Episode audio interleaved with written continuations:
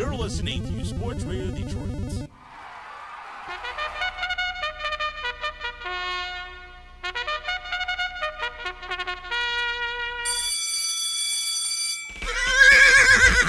Sports Radio Detroit is proud to present the Whip and Neigh podcast here on sportsradiodetroit.com SRD with your show hosts Pete Spivak, Ryan Dickey, and Dana Garuder as the boys break down the road to the Kentucky Derby. And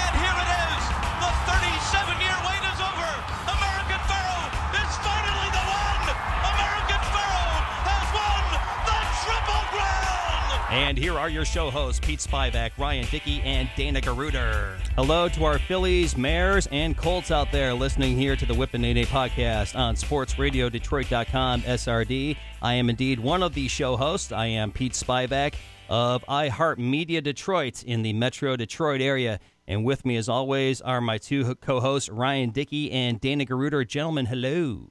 Hello, hello, hello. Hello, hello. All right, welcome back in, boys. Well, what the three of us do here on the Whip and Neigh Neigh podcast is we break down the road to the Kentucky Derby. The uh, first Saturday in May, there are 35 prep races uh, on the road to the Kentucky Derby, which run between September and April. And all prep races award the top four finishers, and the top 20 horses with the most points will earn a gate at the Kentucky Derby again in the first Saturday of May. 18 American horses, one spot to the Japanese champ, and one spot to the European champ. And the Derby will now supply also four also eligibles to make sure there's a field of 20 every year for the Kentucky Derby. That's what we do here on the Whip and Neigh Neigh podcast. The Kentucky Derby is our baby. And again, we have 35 prep races on the schedule. So there was a race two weeks ago from Santa Anita Park, the Sham Stakes, uh, for the greatest uh, horse to never beat Secretariat, as uh, Ryan pointed out in the show. So with that, let's send it over to the great Dana Garuder with the breakdown of the Sham Stakes.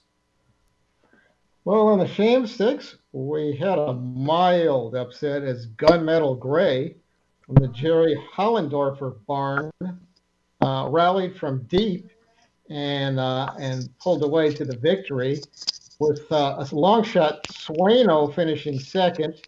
Uh, the most notable thing about this race was, well, I should, I should say two notable things, was that the time was very slow, and so was the speed figure, and also the heavy favorite Coliseum from the Bob Baffert barn showed some uh, immaturity in the game in the uh, in the race.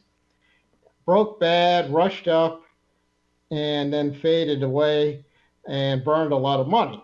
Uh, so that horse obviously needs to uh, uh, get his act together a little bit to get back on the Derby trail. But Gunmetal Gray was more of a professional victory than a a real impressive victory. Again, he didn't run a very fast number. Has to improve, but uh, he got those valuable 10 Derby points. And with that, I will throw it back to the host. Very good. I appreciate that, Dana. Ryan, do you have any comment on the Sham Stakes? Anything I to had add? the winner. Huh? I had the winner. Yeah, you did, didn't you? Gunmetal Gray. I hope he cleared some money as well as I did. Very good. I appreciate that breakdown there, Dana, very much so.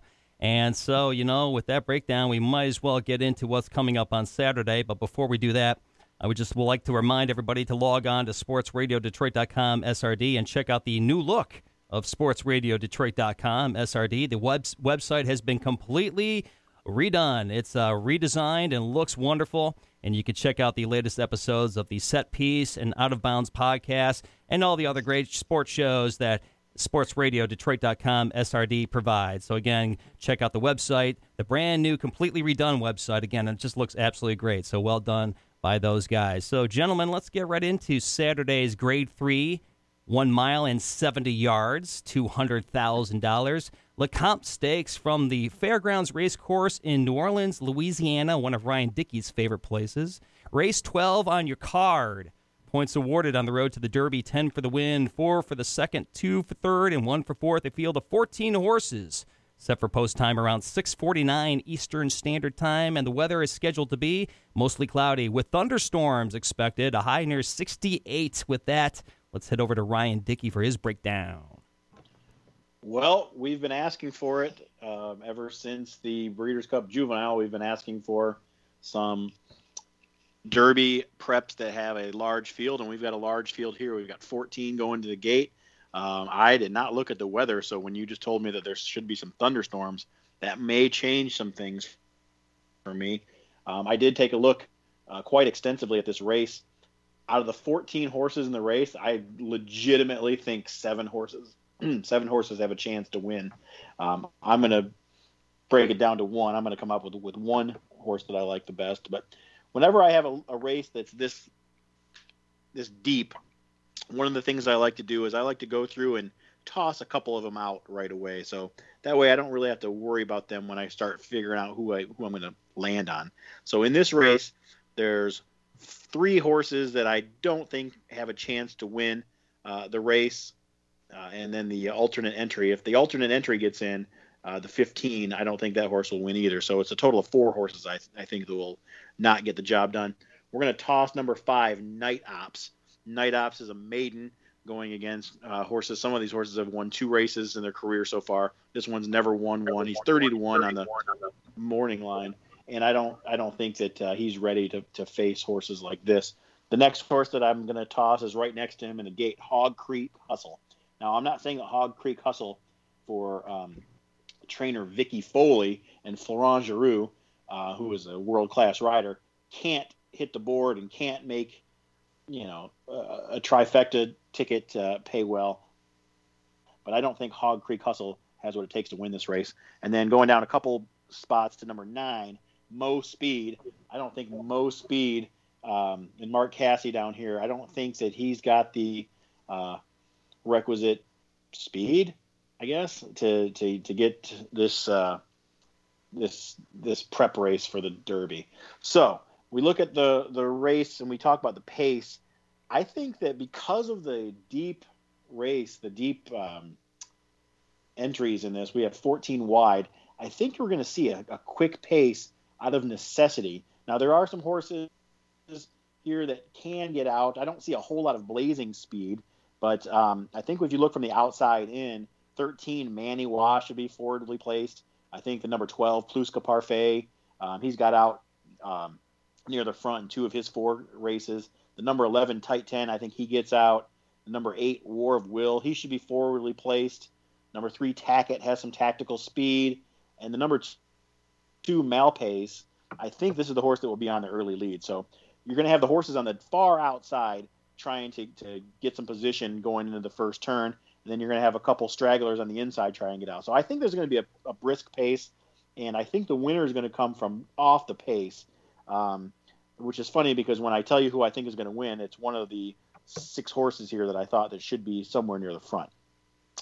Um, in fact, I'll just tell you right now, I, I like number 11, Tight 10. I think Tight 10 will sit back a little bit, not be six, seven back. I think it'll be three or four, maybe five back um, in the early part of the race. And if you look at his BC Juvenile, he ran terribly. He just did not run well. Um, hit the rail. Um, he just didn't didn't have it that day. So we can put a line through that race. If you look at the other two races he's had, other than the maiden, maiden special weight race, um, he did come in second both times with Santana aboard. He came in second to Cairo Cat, who's no longer on the Derby Trail, and Call Paul, who we think is a pretty decent um, horse that should be on the on the Derby Trail. But I really, really like the progression here. He doesn't have the speed figures exactly uh, where you want them, but he hasn't raced since November. I think he's going to fill out a little bit. Asmussen's a good trainer, and him and Santana they do pretty well when they're together. Eight to one on the morning line because we've got 14 horses in the race, and the morning line favorites nine to two. I think tight end, uh, or excuse me, tight ten, the number 11 horse is the and um, the horse that I think is second best to me is the number seven Roiland. He's had some compromised trips uh, the last two times out. He's adding blinkers here. He's the only horse that's adding blinkers. And I think if you look at how he raced in his other races, I think he really needs those. So maybe with the added the uh, added blinkers, I think he could have a good chance to get in there. The favorite in the race is the number 12, Plus Que Parfait.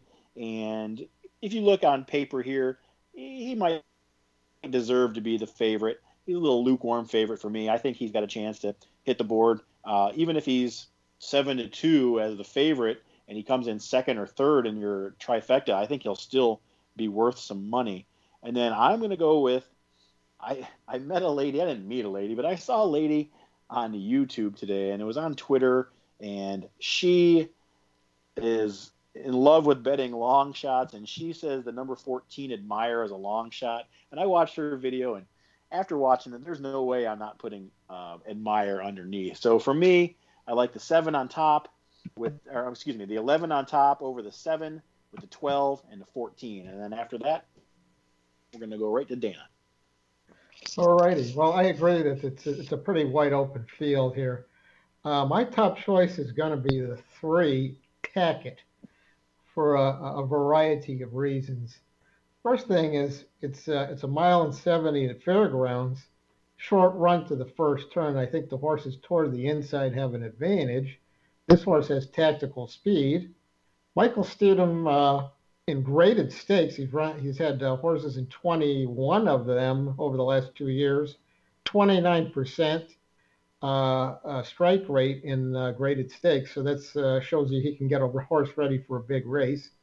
He's using Jersey Joe Bravo, who's not in Jersey right now, but he he and uh, Stidham at, the fairgrounds are a 25% combination. So they're, they're always a, a dangerous down there. This horse uh, won an optional claim in his last race by a neck, earned a pretty good speed figure. I think he's going to have a similar trip here. And I think that inside post is going to really uh, help him to uh, continue his two uh, race winning streak. My second choice is going to be a horse that Ryan didn't like, who was uh, Hog Creek Hustle. Hog Creek Hustle rallied at Churchill Downs two back won a seven furlong sprint, even though he got bothered in the stretch. And then uh, they cut him back to six furlongs. He was racing behind a fairly slow pace, ran a creditable third. Both times he earned some, some pretty solid speed figures. I think this horse actually would rather go along, even though the, the only race he's run two turns wasn't very good. I think that was just a, a, maybe a sign of immaturity. Maybe he got hurt in that race, but anyway, he's got Florent Geroux, who's 21% at the fairgrounds. And so certainly he's got a good jockey and a jockey who knows this uh, track very well. So I like the six, Hog Creek Hustle to finish second. And then my third choice is actually Ryan's first choice, which is tight 10. I do agree that uh, you can kind of throw out the Breeders' Cup race there. And if you look at his first three races, he's, he was always up near the lead. And if he can get up near the lead again, I think he will. I think he'll at least be stalking in this race. Uh, I, I, have a very good uh, feeling he can finish in the money. Another uh, combination here: Steve Asmussen and Santana, the jockey, are 27% at the fairground, so they're they're a good combination as well. And with that, I'll throw it over to Pete. Well, I appreciate that very much, gentlemen. Thank you very much. I uh, once again will repeat that it is definitely, I agree with you guys, it is a wide open field. Uh, just to repeat what everybody is saying. Uh, obviously, your morning line favorite at Plus Que Parfait, the 12 horse is 9 to 2. Yes, that is your morning line favorite. But coincidentally, uh, it, it, you know, it, it's this is really not as wide open as I thought when I really took a look at all the horses that were in the field. The, this field is mainly a rematch of the Kentucky Jockey Club Stakes and the Breeders' Cup Juvenile. Uh, basically, those horses, uh, the horses from both those races, a lot of those horses from both those races are in this field, but none of them did anything in the Kentucky Jockey Club Stakes or the Breeders' Cup Juvenile. Finished either fourth or way off the board. Not even close. The only horse that showed anything in either of those two races was the morning line favorite, Plus Que Parfait, the 12 horse. So I know it's boring. I know it's weird, but I think this board, the morning line board, and the morning lines, I should say, are off. I think that 9 to 2 on Plus Que Parfait is an absolute 100% gift from the gods. Jump on it. I think he's not only going to fall way down and be the heavy favorite, I think he might go off at close to 9 to 5, even being a 9 to 2 morning line favorite. There are no other horses in this field that can possibly match what Plus Que Parfait is bringing to the table. I know it's boring in a 14 horse field to take the morning line favorite, but he's going to fall to either 2 to 1 or 1.5 to 1. I'm pretty sure with all the other kind of mess around him. I think Plus Que Parfait, you know, Ryan mentioned it, a horse who's going to win this race coming off the pace. Plus Que Parfait is going to be a mid pack stalker. he'll be about seventh off the board, especially coming out of the 12 hole. And he's just going to sit there and let everybody get tired in front and just come come come along late and do his thing on the stretch run. I like the uh, Dana's pick of the three horse Tackett and Joe Bravo. I think that they're definitely going to be there at the end, definitely leading the pace as well. Uh, regarding tight 10, I think that tight 10 also has a big shot. Ryan likes tight 10 as well. I agree with him. The only problem is tight 10 really just hasn't shown me much in bigger fields. He, he just really didn't do well at the Breeders' Cup Juvenile. And I, I, I just hope that maybe, you know, Steve Asmussen and Ricardo Santana Jr. can find a way to kind of straighten up 10 to kind of get him back on track. I think he's a huge question mark, but definitely at 8 to 1 in the morning line, you're going to make some money if 10 does come in to finish. He will be on the lead at the, at the beginning with Tackett. Uh, so I really see it to be like a 3 11 12 combination to finish up the race uh, for Saturday's uh, grade 3 1 mile and 70 yards Lecomte Stakes from the Fairgrounds Racecourse. Again, I will take the 3 11 12 combination. I really think the 12 is going to be on top. So if you want to key a horse, I would key the 12. As boring as it sounds, the morning line favorite. I would add the 3 and the 11, and I would definitely add Manny Wah, the 13 horse, in there as well. Uh, I also like the 7 horse Roiland. Roiland also did not do very much at the Kentucky Jockey Club Stakes, uh, but he showed some signs of you know, really being a good horse with good pedigree, and that I think he could be there in the end. So I, I really actually sort of like to see Roiland uh, adding the blinkers uh, to really, you know, kind of come up and, and be there at the end. So I will. I, I really think that the three, seven, 11, 12, and 13 are the numbers that you should play with in this horse. Ryan and Dana, do you guys have any more comments on the Lecomte? Yeah, I do. If if Manny Wah were to be the three horse or the four horse or the five horse here, I would probably like him a heck of a lot better. Now, I know it sounds weird that I like the 11 horse and I think that the 13 horse is too far out, but I think those final two, final three spots in the gate at Fairground for a race like this, it's just really, really, really tough. Uh, I think Manny Wah was definitely hurt by the uh, by the draw. Had he drawn more for, uh, better inside, I think I would like him better. Um, a horse that none of us really talked about is number eight, War of Will. Now, War of Will is the Mark Casse horse. He finally broke his maiden in his fifth fifth try. He was on turf uh, for four of the first five starts, and then he ran on sloppy dirt last time. War Front, um, you know, we're, we're, we're, you're looking turf there, but I think that if you can find a horse that no one's going to really be talk, talking about, um, in this race. I think War of Will might be one of those uh, dark horses, so to speak. Dana?